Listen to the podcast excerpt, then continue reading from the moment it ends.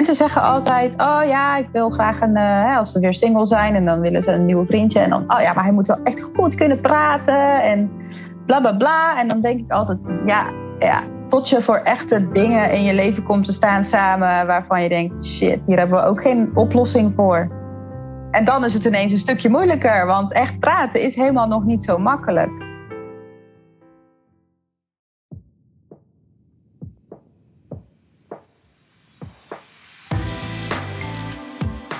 Hoi iedereen, welkom bij de Niet vanzelf zwanger podcast.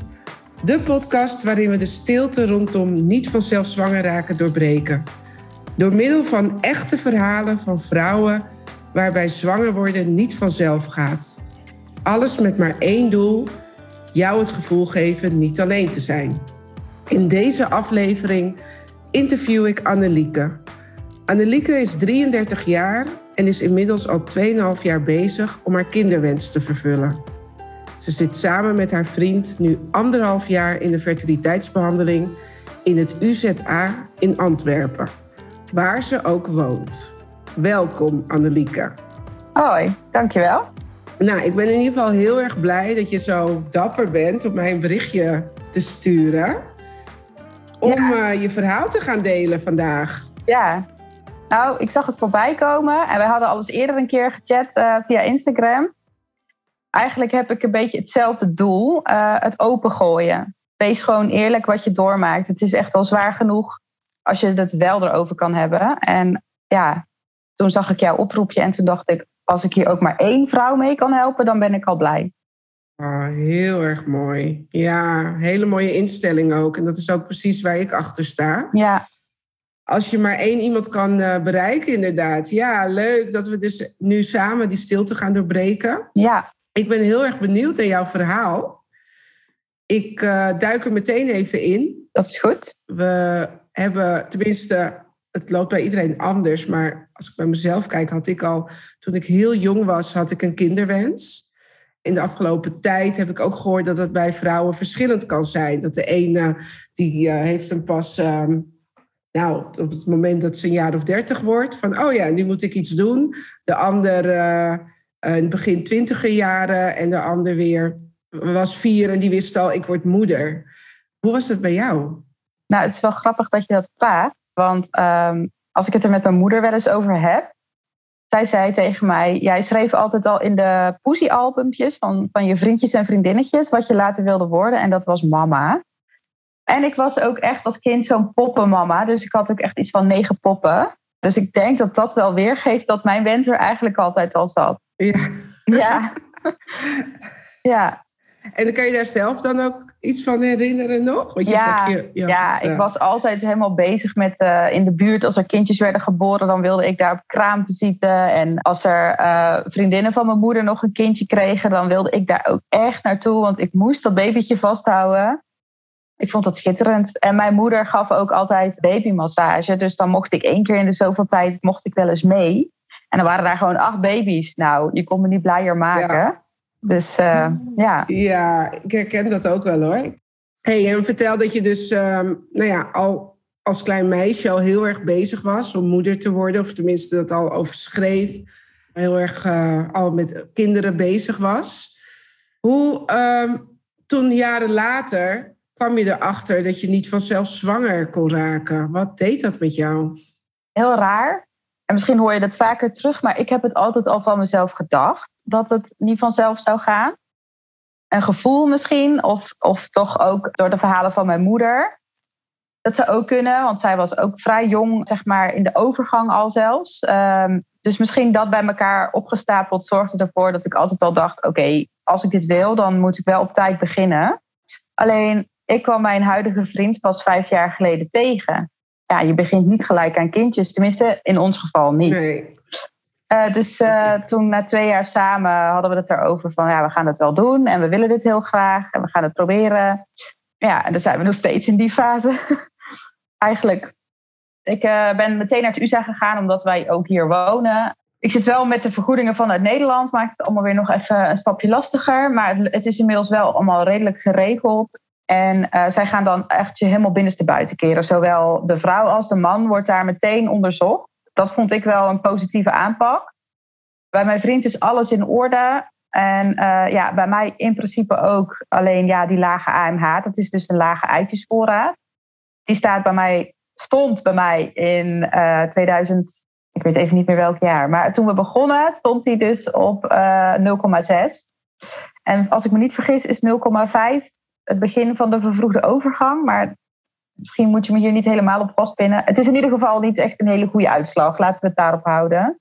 Ja, nee, dat klopt wel wat je eh, zegt. Want ik heb zelf ook uh, ben vervroegd in de overgang. Oh, oh. Volgens mij 0,5. Ja. Oh, ja. Ja, misschien zit ik daar inmiddels ook al wel. Ik durf er, als ik heel eerlijk ben, durf ik er nu niet meer naar te vragen. En dat is natuurlijk hartstikke je kop in het zand steken. Maar ja, ik mhm. kan er toch niet meer onderuit. Ik zit nu in poging 2 van IVF. Dus ja, we moeten toch door met wat er zit. Als we dat willen. En dat willen we. Ja. Dus ik durf er nu niet meer naar te vragen. Maar het zou zomaar kunnen dat ik inmiddels ook al wel daar ben. Dat moet ik zeggen, dat zeggen ze eigenlijk in het USA niet. Ik denk ook omdat ze het zo positief mogelijk willen benaderen nu. Mhm. Wat, wat, wat is de reden dat je het niet durft? Omdat ik dan bang ben dat ik daar mentaal nog meer last van ga krijgen. Want ik vind het eigenlijk momenteel allemaal al best wel zwaar. Ja, het is ook heel erg zwaar. Ja, ja dat denk ik. Ik denk dat het ook een beetje onderschat wordt door de buitenwereld. En niet eens bewust, maar omdat ze gewoon geen idee hebben. Mm Kun je daar iets meer over vertellen? Nou, ik moet zeggen, ik ben er altijd al vrij snel open over geweest. Nou, mijn vriendinnen van, hé, hey, ik stop met de pil en zo. Hè. Ik vind dat ook niet per se een geheim of zo. Uh, moet natuurlijk iedereen lekker voor zichzelf bepalen. Maar ik ben mhm. er gewoon open over geweest. En toen ik naar het USA ging uh, ook. Ook op mijn werk wel. Uh, niet naar iedereen in heel detail, maar toch wel van... hé, hey, gaat niet helemaal zoals we het willen. We gaan het laten onderzoeken. We gaan beginnen met wat we moeten doen van het ziekenhuis. Inmiddels ben ik er heel open over, omdat ik zoiets heb van: ik moet ook mensen hun gezeur aanhoren over een lekkende kraan of over de fietsband die lek is. En dan denk ik, jongens, ja, er zijn nog ergere dingen in de wereld dan ons probleem. Maar kom aan, uh, weet je, ik moet ook naar jou luisteren, dus luister jij ook maar even naar mij. Dus uh, dat. een heerlijke instelling. Ja, maar het is wel uiteindelijk zo. Als je erover na gaat denken, dan zitten mensen te klagen over van. Uh, oh, ik zat gisteren op de bank en ik had zin in chips, maar die had ik niet. En dan denk ik echt, ja, uh, oké. Okay, really? ik, wil een kind, ik wil een kind, maar dat heb ik ook niet. Dus zei ik niet zo. Maar dat is misschien hoe ik in mijn, in mijn, in mijn leven sta. Maar uh, ja. Nou ja, het is mooi dit, juist. ik probeer er gewoon open over te zijn, omdat het allemaal al zwaar genoeg is. Eigenlijk dat is de ja. strekking van mijn verhaal. Heel goed. En dan wil ik straks nog eventjes verder over, of op induiken. over mhm. hoe je dat, hebt gedaan. Daar ben ik heel erg benieuwd naar. Ik wil even terug naar het stukje waarin je vertelt dat het dus ja, heel erg zwaar is, het hele traject. Wat is voor jullie de afgelopen tijd de grootste uitdaging daarin geweest? Ik merk dat mijn vriend er anders in staat dan ik. Dat is eh, daar echt zo'n man in en die staat daar veel praktischer in die vindt het allemaal heel naar en heel rot als het weer niet gelukt is. Uh, maar die kan wel weer gelijk denken, ah, dan gaan we voor de volgende. En dat is denk ik ook omdat hij mij wil oppeppen. Dat is even zijn, vanuit zijn perspectief, zoals ik denk dat het is. Hè, want het is altijd maar de vraag of we het echt weten. En als ik dan voor mezelf spreek, ik begin het gewoon te voelen dat mensen om mij heen inmiddels voor nummer twee bezig zijn. En al een heel klein kruimeltje boven in bed hebben liggen. En dat mijn slaapkamer die daarvoor bedoeld is nog steeds leeg is en mijn buik ook. En dus eigenlijk ook een beetje mijn hart, als ik heel eerlijk ben. Ja. En daarnaast is de uitdaging dus om toch je leven te leven, omdat het wel doorgaat. En ik moet heel eerlijk zeggen, nu zeg ik dat met een redelijke overtuiging. Maar ik heb daar wel hulp voor gezocht. Want ik zag het zelf ook even niet meer hoor, als ik heel eerlijk ben. Ja. Het klinkt allemaal veel zwaarder dan dat het is. Maar ik ben naar iemand toegegaan en zij laat mij gewoon inzien dat hoe ik terug in het nu kan raken. Want dat is eigenlijk waar je in moet zitten. Maar wat ik er dus vooral heel lastig aan vind, is dat eigenlijk als je in zo'n traject zit, draait heel je leven om het kindje wat er nog niet is. En dat is logisch, want daar doe je het voor. Maar er zijn ook andere dingen in je leven die doorgaan. Zoals uh, ik ben vorig jaar ten huwelijk gevraagd. Ja, plan maar eens een bruiloft. En sommige mensen zouden denken, doe het gewoon. Maar uh, ik weet niet hoe mensen het voor zich zien dat je negen maanden zwanger bent en dan trouwt en puffend op die dansvloer staat. Maar dat gaat niet. En het kost ook heel veel geld.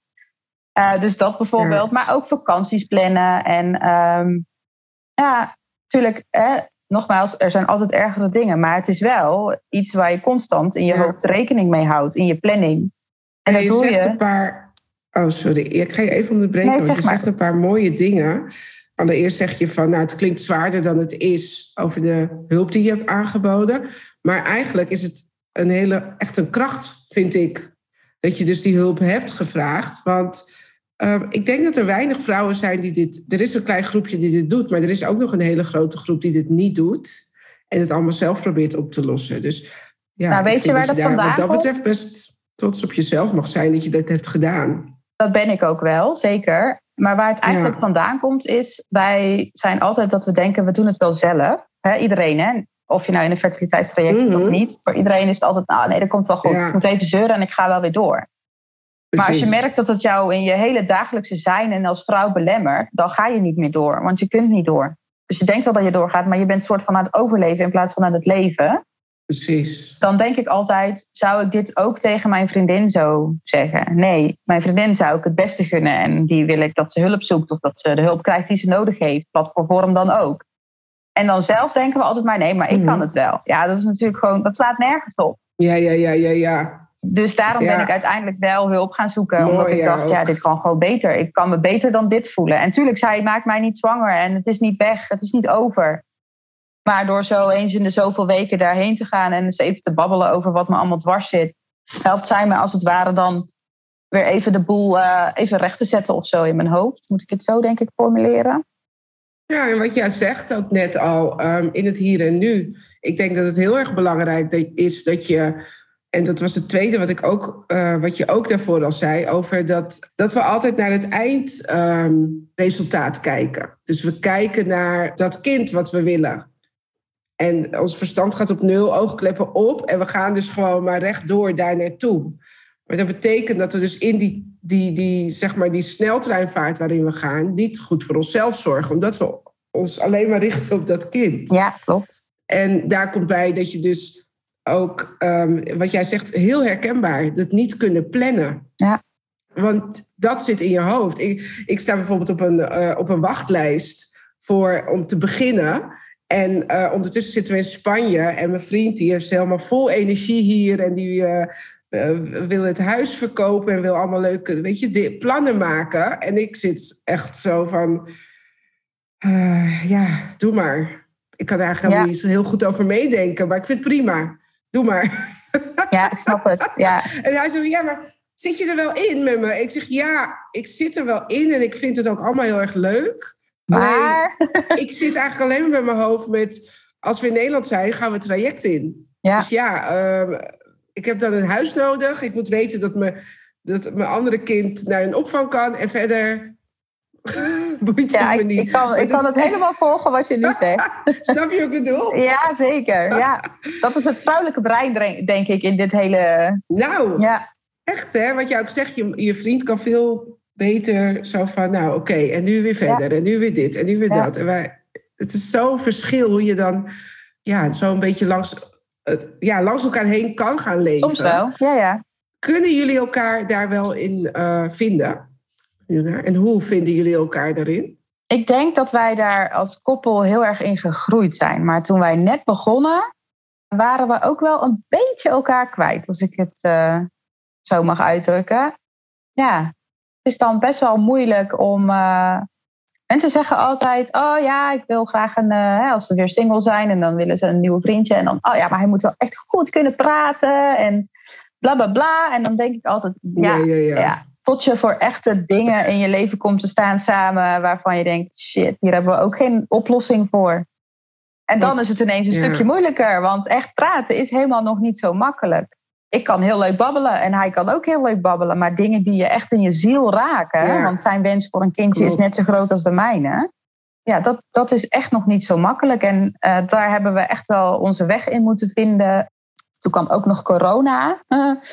maakte het niet Ja. veel beter, want dan zit je ineens eh, hartstikke op elkaars lip natuurlijk. Terwijl je eigenlijk je emoties al zo groot hebt dat het amper in het huis past, zeg maar. Maar daar zijn we echt, echt in gegroeid. En ik voel zelfs nu, eh, poging 1 van de IVF was vijf maanden terug. En nu zitten we in twee. En ik voel nu echt dat het al zoveel anders is dan toen. En ik vind dat eigenlijk heel knap. Daar ben ik eigenlijk, als ik daar nu over babbel, best wel trots op. ja. Want ja, nogmaals, het is gewoon echt niet zo makkelijk als dat het allemaal lijkt. Nee, inderdaad. Nee, mooi dat jullie er zo tenminste meer naar elkaar toegegroeid Ja. zijn. Ook in de moeilijke periode met corona. En wat jij zegt is, als je elkaar leert kennen, dan eh, kan je heel goed uitspreken van nou, ik wil dit, ik wil dat, Ja. of ik wil zus en zo. Maar Ja. op het moment als je elkaar echt moet vinden in emoties en in verdriet of in pijn, dan komt de echte uitdaging natuurlijk. Hoe hebben jullie dat eh, gedaan? Hebben jullie daar echt, ja, weet niet, heb je iets gevolgd of ik nee, ben benieuwd naar? wij eh, hebben in het begin ook wel regelmatig ruzie gemaakt.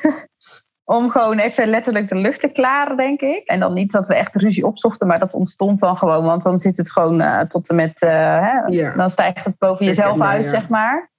En door corona zijn we natuurlijk ook nog meer gaan wandelen. Met de hond. Eh, want we konden niks anders. Dus dan gingen we hele rondjes lopen door het park. En eerst was dat een uur en dan was het twee uur. En dan werd het drie uur. Want ja, wat Ja. moet je dan op een dag? En dan, eh, dan ga je vanzelf eh, op een hele rustige manier ga je kletsen natuurlijk. Ja, Ja, mooi. Ja, dat is ook zo. eh je hebt natuurlijk ook natuurlijk de wandelcoaching en zo, die is, ontstaan. oh is dat zo? eh, afgelopen jaren. Ja, dan ga je, ga je wandelen met iemand en praten. Want het is, ehm, volgens mij is er wel onderzoek naar gedaan dat als je ehm, Beweegt. beweegt Ja. of wandelt of ehm, creatief bezig bent, dat je dan veel sneller gaat praten. dat klopt ja, ook wel. Vanuit Ja. je werk weet je dat ook wel natuurlijk. Je werkt in de gehandicaptenzorg. Ja. Is dat als je ehm, gewoon eh, op de man af iets vraagt, dat je soms geen antwoord krijgt. Maar als je bijvoorbeeld aan het kleuren bent naast een eh, cliënt en die is ook aan het kleuren, dat je de mooiste gesprekken kunt Klopt voeren. met helemaal. Ja, ja. Mooi, heel mooi. Om even terug te gaan naar dat hele stukje erachter komen dat je niet vanzelf zwanger kunt raken. Nou, corona kwam eraan. Je, jullie traject zijn jullie begonnen. Eerst ben je een jaar zelf aan het proberen, daarna anderhalf jaar traject. Ja. Wat is jullie grootste, of jouw grootste frustratie hierin geweest rondom dat hele ja, pakket? Als ik er nu op terugkijk, wij hebben eigenlijk alle stappen, denk ik, doorlopen die je kunt doen voor je bij IVF mag uitkomen, omdat er dus onverklaard eh, niet zwanger is in ons geval. Mhm. Dus wij begonnen met timed intercourse. Eh, dat, als ik daar nu op terugkijk, dan denk ik dat is echt zo zonde van mijn tijd geweest, gezien ook die lage AMH. Dat wil zeggen Ja. eh, dat je steeds wordt opgevolgd in het ziekenhuis met echo's en bloed. En dan als jij bijna bij jouw ijsprong bent, moet jij soms bijna wel iedere dag naar het ziekenhuis. En dan krijg je op een gegeven moment een telefoontje vanuit het ziekenhuis.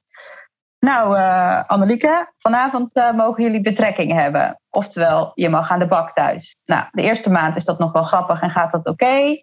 De tweede maand vind je er al geen zak meer aan. En daarna is het alleen nog maar erger wat ik niet hier ga uitspreken. Ik vind dat verschrikkelijk. Ik vond dat zo zonde van mijn tijd. Want ik voelde ook gewoon aan alles van... ja, dit gaat hem voor ons niet worden. Doe iets meer. Maar Ja. zij volgen gewoon wel hun protocollen daarin. Dus dat moet dan eerst zes maanden. En dan mag je pas Ja. door naar de IUI. Ja, en zelfs bij de IUI dacht ik al van... Oh, is- na twee, keer, drie keer dacht ik... ja jongens, kom op, weet je. We gaan verder. Maar ja, zo werkt het gewoon helaas niet. Dus je schopt toch een beetje tegen die muur aan van... ja, protocollen eh, die je toch echt niet kunt veranderen. Want het eh, gaat ook gewoon om centjes. Ja, inderdaad. Dus Ja, dat is wel een grote ook heel veel. Dat ze niet echt kijken naar wat het beste voor mij als persoon zou zijn. Maar van, ja, dit is gewoon hoe het gaat. Punt. Ja. Doe het er maar mee. Ja, dat is heel erg herkenbaar. Zij volgen gewoon stappen. Ja, en dat is zo, ja, ik vind dat ook heel erg lastig om. Het is gewoon heel frustrerend dat. Ja. Ja, En, want soms heb je ook, je hoort ook vaak dat vrouwen voelen dat, dat, dat iets niet werkt of dat het anders moet. Maar dat ze dan dus gewoon dat blijven, hetzelfde blijven doen. Ik sprak vorige week een vrouw die vertelde dat ze al vier jaar bij hetzelfde ziekenhuis zat. En dat ze Oh. al vier jaar hetzelfde protocol volgen. Ja, ik moet heel eerlijk zeggen, vanuit Nederland krijg ik drie pogingen. Dus dat wil zeggen, eigenlijk pogingen zijn eh, puncties. Hè? Dat is eh, wat zo Ja. duur is eraan. eh. Ja, wij zitten nu in poging 2. En ik heb me wel voorgenomen dat als deze uitslag weer zo slecht is als de vorige keer, dan nemen we sowieso een pauze. En dan wil ik hierna voor de laatste poging naar een ander ziekenhuis. Omdat ik dan altijd kan denken, ik heb er alles aan gedaan. ja. Ik ga niet blijven Ja. sukkelen. En ik zeg niet dat die andere mevrouw dat doet hoor, dat bedoel ik niet. Maar ik ga niet blijven afwachten of dat het misschien dan wel gaat lukken. Want het is al twee keer daarvoor Ja. dan niet gelukt, zeg maar. Dus ik heb wel nee, dat, het gevoel dat, ik dan wel, meer ja. moet doen voor mezelf. Ja. Nou, en ook omdat je wel eens hebt dat je zeg maar het vertrouwen verliest. Als ik dat zo mag invullen dat, voor ja, je. Dat denk dus ik dat wel. je dus dan ja, dat je het vertrouwen verliest. En als je dan weer nieuwe mensen, weet je wel, nieuwe ingevingen, dat je dan weer ja, wat beter of wat lekkerder of weer met meer zin erin gaat, uh, ja. denk ik. Je vertelde net dat je een, uh, waarschijnlijk een pauze uh, in gaat nemen. Ja, als, als, als het nodig is. als het nodig is. Ik hoop het niet, maar dat weten we helaas nooit van tevoren. Nee, vind, vind je het moeilijk om een pauze nee. te nemen? Uh, ik heb dus tussen poging 1 en 2 uiteindelijk vijf maanden pauze gehad. Doordat ik op uh, goedkeuring moest wachten van CZ vanuit Nederland. Dat was uh, behoorlijk frustrerend. Maar op een gegeven moment leg je je daarbij neer, want je verandert het toch niet. En in die maanden heb ik uh, behoorlijk hard aan mezelf gewerkt. Dus ik ben met een personal trainer aan de slag gegaan. En naar de psychologen gegaan. Dus ik heb dubbel duty gedaan, zeg maar, om aan mezelf te werken. Mm -hmm. En uiteindelijk mochten we gaan starten vorige maand. En toen bleek mijn vriend corona te hebben. En toen konden we natuurlijk weer niet door. Toen was ik gelukkig nog niet aan het stimuleren. Dus dat was vervelend, maar oké. Okay. En nu zijn we dan uh, weer gestart. En dan denk ik echt, toen ik weer naar het USA reed, dacht ik... oh god, ik heb dit niet gemist. nee, dus uh, ik heb wel echt zoiets van... Uh, die pauze is achteraf gezien dus van vijf maanden best wel goed voor mij geweest. Voor mijn hoofd, voor mijn lichaam. Ja. En ik heb ook zoiets van, weet je, we kunnen wel blijven doordrammen, om het maar zo te zeggen, met die hormonen en met pogingen en noem maar op. Maar ik heb er niet zoveel en mijn eitjes zijn heel weinig. Dus ik heb die luxe niet. En ja, ik heb zoiets van, weet je, als het dan toch allemaal weer helemaal prut is, dan til ik het gewoon tot de volgende winter. Dan ga ik wel aan de pil, want anders gaan je eitjes natuurlijk alsnog letterlijk de wc in. Ja. Dus dat mag bij mij natuurlijk niet. Dan zien we daarna weer wel. Je moet ook voor jezelf uh, iets doen. Dat je ja. dat doet. En ik denk ook, maar dat is misschien ook een beetje te zweverig gedacht. Misschien is dan het lichaam nu niet ontvankelijk ervoor. Maar dat is misschien ook een stukje bescherming voor mezelf dat ik het zo benoem hoor. Maar ja, uh, ja als het dan echt na, maar... na deze poging ook weer allemaal niet blijft plakken, dan, dan, uh, ja, dan doen we poging 3 echt pas in de winter volgend jaar. Ja. ja, ik vind het heel mooi dat je ja, wel daarover nadenkt en ervoor kiest. En inderdaad niet in die sneltreinvaart blijft gaan hoe moeilijk het ook is, want je hebt een lage AMH. Ja. Kan ik me heel goed voorstellen dat je ook denkt van... oké, okay, maar ik moet nu door. Ja, het klokje tikt wel door bij ons. Hey, um, even over het medisch traject. Ja. Nou, je hebt net al een beetje uh, verteld hoe je het tot nu toe ervaart. Ik ben benieuwd wat jullie uitdaging is geweest. Nou, dat heb je net al verteld eigenlijk, over op tijd uh, betrekking hebben. Ja. dat was jullie grootste uitdaging. Hoe hebben jullie het volgehouden in periodes dat het heel erg zwaar is? Ja, dat, dat klinkt nu heel gek, maar we hadden niet zoveel keuzes. Dus we gingen gewoon door. Eigenlijk dat, denk ik.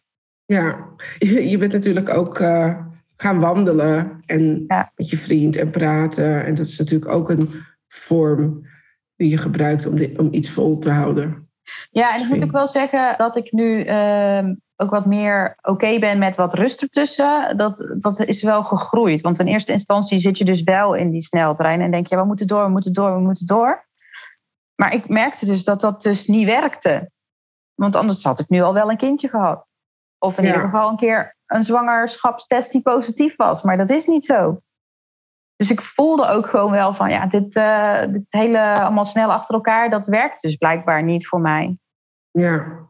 Hey, en wat uh, zou je tegen iemand willen zeggen die bijvoorbeeld net te horen heeft gekregen dat hij niet vanzelf zwanger wil raken of kan raken? Nou, wat ik merk dat voor mij wel werkt, is het dus toch wel dat over praten. En dat klinkt echt ja, zo zweverig of zo makkelijk. Is het niet hoor. Praten is niet makkelijk. Maar uh, nee. Kijk, iedereen moet voor zichzelf bepalen met wie dat hij het wil delen. Maar wat ik eigenlijk wil zeggen is, hou het niet in je relatie alleen. Maar deel het met je moeder of, of met je tante of met je zus. Of kies voor jou dan een persoon waar je het wel mee kan delen. Als, als je het niet open en bloot wil gooien. Hè? Dat, dat hoeft namelijk ook niet. Maar praat er naast je partner ook nog met iemand anders over. Want met je partner zit je in de relatie en maak je het samen door. En die ander staat daar net wat meer buiten. En die Ja. kan jou als persoon gewoon eens even aanhoren. En soms ook misschien je relaas over je partner. Want hey, soms is het gewoon even niet zo heel gezellig. Dus ja, er zijn heel veel mensen die hier in stilte doorheen gaan. En dat is zeg maar, mijn advies is exact het omgekeerde daarvan. Ja. Ja. Juist niet. Mooi. Deel het. Hey, en jij, jij vertelde net dat je met iemand, ook uh, een uh, professioneel iemand hebt gepraat. Ja. Had je in je omgeving ook uh, iemand of meerdere mensen waar je bij terecht kon? Nou, ik ben er dus vrij open over geweest. Dat heeft zich in eerste instantie was dat met mijn vader, mijn moeder en mijn zus. Maar al heel snel ook wel met vriendinnen. En op een gegeven moment ook op het werk. Want je moet iedere keer naar het ziekenhuis. En dan kun je niet blijven zeggen dat je voor je grote teen er naartoe moet. Dat werkt zo niet. Dan kun je niet om de dag naartoe moeten voor je grote teen. Dus ik, uh, ik, ik ben sowieso uh, tot op zekere hoogte altijd best wel een open boek, zeg maar. Dit is uh, what you see is what you get. Dus ik kan ook heel slecht doen alsof in allerlei gevallen, om het maar zo te zeggen. Ook van. Maar goed, mijn vriend daarentegen, die vindt het wel lastiger om daarover te praten. Die heeft zoiets van, ja, we vertellen het wel als het zover is. Maar ja, dat zover oh, ja. is, dat duurt inmiddels al heel lang. Ja. Dus toen wij aan IVF begonnen, uiteindelijk heb ik wel met hem besproken van, luister, ik wil het ook wel heel graag gewoon aan uh, jouw kant van de familie vertellen. Omdat ik het wil delen wat wij doormaken. En omdat het uiteindelijk ook, ja, het is natuurlijk nog niet hun kleinkind of zo, want het is er niet. Maar het is, het is Mhm. toch ook wel een, iets wat mensen zich afvragen als je wat ouder wordt, zeg maar, en gaat trouwen. Ja. Hè? Wanneer komt dat het kindje? En ik, ik wil die vragen gewoon voorkomen, omdat ik vind die best wel pijnlijk. En ik merkte ook, ja. zodra we het opengooiden, ik merkte zo'n verademing bij zijn ouders. Die hadden echt iets van, oh, fijn dat jullie dit vertellen. En nu Ja. kunnen ze deel uitmaken van ons proces. Want dan, dan weten ze gewoon waar wij als koppel doorheen gaan. Ja. Ja, ik, ik vind dat heel prettig. Ja, dat is, dat, ja, is ook zo. Mooi dat je dat zo hebt gedeeld. En dat je dat ook, zo, dat je dat ook terugkreeg van ze. Dus dat die verademing, Ja, dat het gewoon goed was. En dat zij je nu, jullie nu kunnen steunen daarin. Ja. En wat ik zo mooi vind, dat je, wat je net zei, is over die vragen. ja, Dat je die vragen eigenlijk wil voorkomen. ja. Heb je, heb je die vragen wel eens gekregen? En Ja. dan vragen van, eh, en wanneer komt die? En eh, Ja, best wel Zo, veel. staat hè, je want, goed? eh, wij, eh, wij gingen eh, drie jaar geleden dan eh, officieel hier in Antwerpen samenwonen. Daarvoor woonden we al wel ook in mijn huis in Nederland. Parttime samen, of hoe moet ik het noemen? Maar dan ga je echt Ja, samenwonen. En dan, eh, oh ja, ja, nou dan komen er nu zeker wel snel kindjes. En dan dacht ik nog, ja, dat hoop ik. Want toen was ik natuurlijk wel gestopt met de pil. mhm. Dan zit je nog in die flow van, oh ja, oh ja. En nu denk ik echt, ik kom er steeds meer achter dat heel veel mensen echt een heleboel domme opmerkingen maken. En dat zullen ze heus niet doen om mij te kwetsen. Maar het zijn echt wel dingen waarvan ik denk, oh, daar mag wat meer bewustwording komen. Want eh, ja. ik heb nee, ook wat gevoel. je zegt, het is niet om te kwetsen. Het is Nee. vaak gewoon goed bedoeld. Ja. Alleen, ehm, ja, Ze slaan heel vaak de plank mis. we slaan heel vaak de plank mis, inderdaad. ja.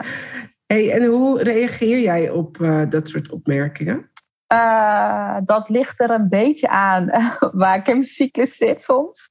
En welke hormonen er worden toegediend. Eh, maar over het algemeen eh, probeer ik gewoon maar vriendelijk terug te reageren. En, eh, en te zeggen van, ja, totdat je er zelf in zit, hè, zullen we het gewoon hier niet over hebben of zo. Maar ik merk ook dat mensen dat dan toch heel vervelend vinden als je daar dan eigenlijk een beetje van repliek geeft. Zo van, ja, ik denk niet dat je hier kan over oordelen of iets dergelijks. Want wat ik vaak hoor is, ja, tel je zegeningen en nou, jullie zijn toch allebei gezond en je hebt allebei je ouders nog. Ja, maar daar gaat het ook niet om, want ik wil een kindje. Ik heb het niet over mijn ouders en ik heb het ook niet over mijn gezondheid. En tuurlijk ben ik daar dankbaar voor.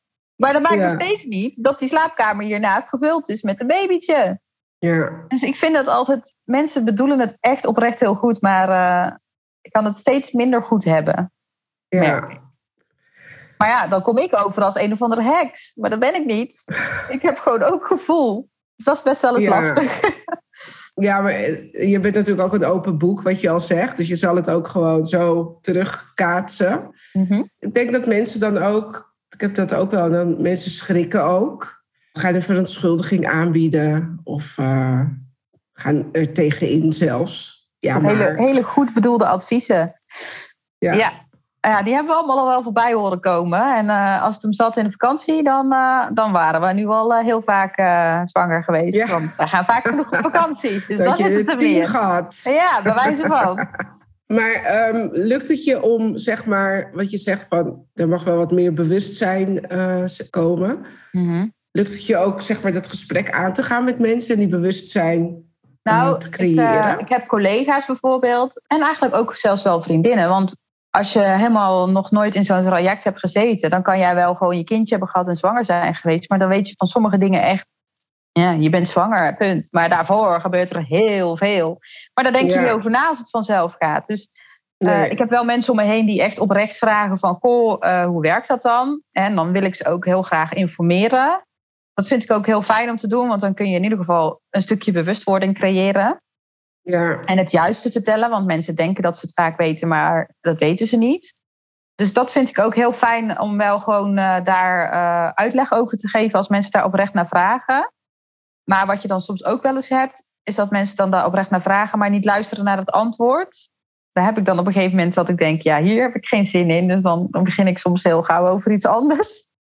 Want het heeft dan toch geen zin. Maar veel mensen willen nee. wel oprecht weten hoe het zit. En die zeggen ook van zichzelf: Ik weet het niet. Wil je het vertellen? En wil je het niet vertellen? Dat is ook goed, hè? Ja. Dus um, ja. Ja, mooi. Dus dat inderdaad, als iemand ook aan je vraagt: uh, Wil je het er even over hebben? Wil je het er ja. niet over hebben? Dat dat gewoon heel fijn is. En ik herken dat ook, dat als je iets gaat vertellen, dat mensen dan niet luisteren. Dan, nee. Dat je denkt, oké, okay, ik heb dan, ik heb daarvoor, daarbij voor mezelf ook bedacht van, oké, okay, ik ga ook op het moment kijken of ik ruimte heb om het te vertellen. Ja. Omdat um, je soms ook gewoon iemand op een verjaardag hebt die je eigenlijk bijna nooit spreekt en het gewoon het heeft gehoord, dus maar vraagt uit beleefdheid. Mm. Dan zeg ik ook wel eens van, nou, ik vind nu niet het juiste moment om over te hebben, want het is nogal veel. Ja. En dan denk ik, ja, als je het echt wil weten, kan je me ook even bellen. Maar ik, verder spreek ik je niet, uh, hoor ik nooit wat van je. Nou ja, ik zeg in dat soort gevallen ook wel eens gewoon van, nou, we zijn er druk mee bezig. Ja, ja, ja. Om er ook eigenlijk een beetje van af te zijn, want inderdaad... Wat je dan zegt, hoor je het wel. Ja, ja sowieso, hè. ja. Ja, ik vind het sowieso heel mooi om te horen hoe jij erin staat. Want ondanks dat het heel zwaar is, inderdaad, wat je zegt, zie ik gewoon verschillende dingen wat je al doet om het minder zwaar te maken. Weet je wel, met jezelf, uh, professionele hulp, aan jezelf werken, sporten, bewegen. Toch wel bewust ook met je vriend op één lijn komen. Wel mooie dingen. En ook hoe je ermee omgaat in je omgeving en er open en eerlijk over bent. Dat zijn toch ja, kleine stapjes die je neemt om het voor jezelf, om beter voor jezelf te zorgen. En ik denk dat dit heel erg waardevol is voor iemand die, dit, die hier naar luistert. Die denkt van, oh, zo kan ik dus, als ik open en eerlijk erover wil zijn, kan ik dus zo beginnen. Wat je zegt, is bij je ouders, dan ja. ja, heel mooi. Ik eindig altijd het interview met vijf open vragen. En dat zijn vragen die, uh, waar je kort antwoord... Ik zit zo even te zoeken. Uh, ja. Waar um, je kort antwoord op mag geven. Mm -hmm. Ja, ik ga gewoon beginnen. Goed. Wat zou je tegen je jongeren zelf willen zeggen? Nou, ga niet aan die pil. Of toch niet voor zo'n lange tijd. Want dat is, uh, dat is rommel. En het is natuurlijk helemaal niet gezegd dat dat de reden is bij ons. Maar uh, ja, dat is één ding wat ik zou doen. Verder denk ik niet dat we heel veel anders hadden kunnen doen. Nee. Als je je vriend pas op latere leeftijd uh, ontmoet, tenminste latere leeftijd klinkt zo heftig, maar ja, ja, trust the timing zeg maar. Maar ja, die gaat natuurlijk nu niet helemaal meer op, want ja, het duurt allemaal een beetje lang. Wat is het eerste wat je doet als je opstaat? Mijn telefoon checken. wat is het laatste wat je doet voordat je naar bed gaat? Mm, met mijn telefoon. ik slaap heel slecht altijd als ik in een traject zit. Dus uh, ja. Oké. Als je één wet mocht invoeren, wat zou dat dan zijn? Nee, ja, ik, ik had toevallig uh, vanmorgen via Facebook met iemand een gesprek erover. Uh, over het aantal pogingen wat je krijgt voor fertiliteitstraject qua uh, IVF of ICSI. En als je erover na gaat denken, is drie echt heel weinig. Want drie, dat aantal staat voor de rest van mijn leven, voor mijn toekomst. daar moet ik het mee doen. En als ik nou net de pech heb dat dat niet lukt in die drie keer, dan sta ik gewoon met lege handen. En ik denk ook dat er ook een hele hoop vrouwen zijn die gewoon geen kindje wensen. En dat is ook helemaal prima. Maar daar zouden we dan toch wat meer. Die hebben ook die drie keer. Die hebben inderdaad. Zou iedereen, nou, dat. Elke vrouw heeft die drie keer. Dus. Ik denk dan. Er zijn ook vrouwen die het niet gebruiken. Er zijn heel veel vrouwen die het niet gebruiken. Of er zijn ook heel veel mensen die het gelukkig niet nodig hebben. En dan denk ik van drie keer staat dus voor de rest van mijn leven. Daar moet ik het mee doen. Dat is echt heel weinig. Ja. Dat is Want echt niet heel weinig. iedereen heeft ook het geld hè, om nog Nee. verder te gaan. Nee, precies dat. En ik denk dat die, dat die regels van dat drie keer maar mogen doen, die mogen wel eens herzien worden. Weet je, misschien moeten we daar dan ook de regelgeving eh, binnen de eh, zorgverzekeringen op aanpassen. Dat ja. zou ik ja, wensen. mooie. Hele mooie. De laatste. Wat is het beste advies wat je ooit hebt gekregen? Nou, dat is best nog eens een lastige. Als je erover na gaat denken. Ik denk toch eh, vertrouw op, je, op jezelf. Dus ik wil niet zozeer zeggen vertrouw op je lichaam. Want dat vertrouwen dat heb ik niet zo heel sterk op dit moment. eh, door alle dingen die niet gaan zoals ze moeten gaan. Maar vertrouw op jezelf. Vertrouw op dat gevoel. Dus als jij denkt van dit gaat hem niet worden. Of ik voel me hier niet fijn. Luister daarna. Ja, Luister naar jezelf. Luister naar die innerlijke stem eigenlijk. Ja, ja, ja. onderbuikgevoel, intuïtie, Ja, innerlijke stem. Ja. Mooi, heel erg mooi. Nou, zijn we tot het einde gekomen. Dank je wel. Heel erg bedankt voor je bijdrage. Graag Ik heb eh, eigenlijk ook wel genoten van je, hoe je dit vertelt en gewoon hoe je bent. Hm. Het maakt het ook gewoon wat, ja, hoe zeg je dat, wat losser of zo. En ik wil dat ook altijd heel graag, tenminste, ik hoop dat het overkomt bij, bij, bij, ook bij degenen die luisteren.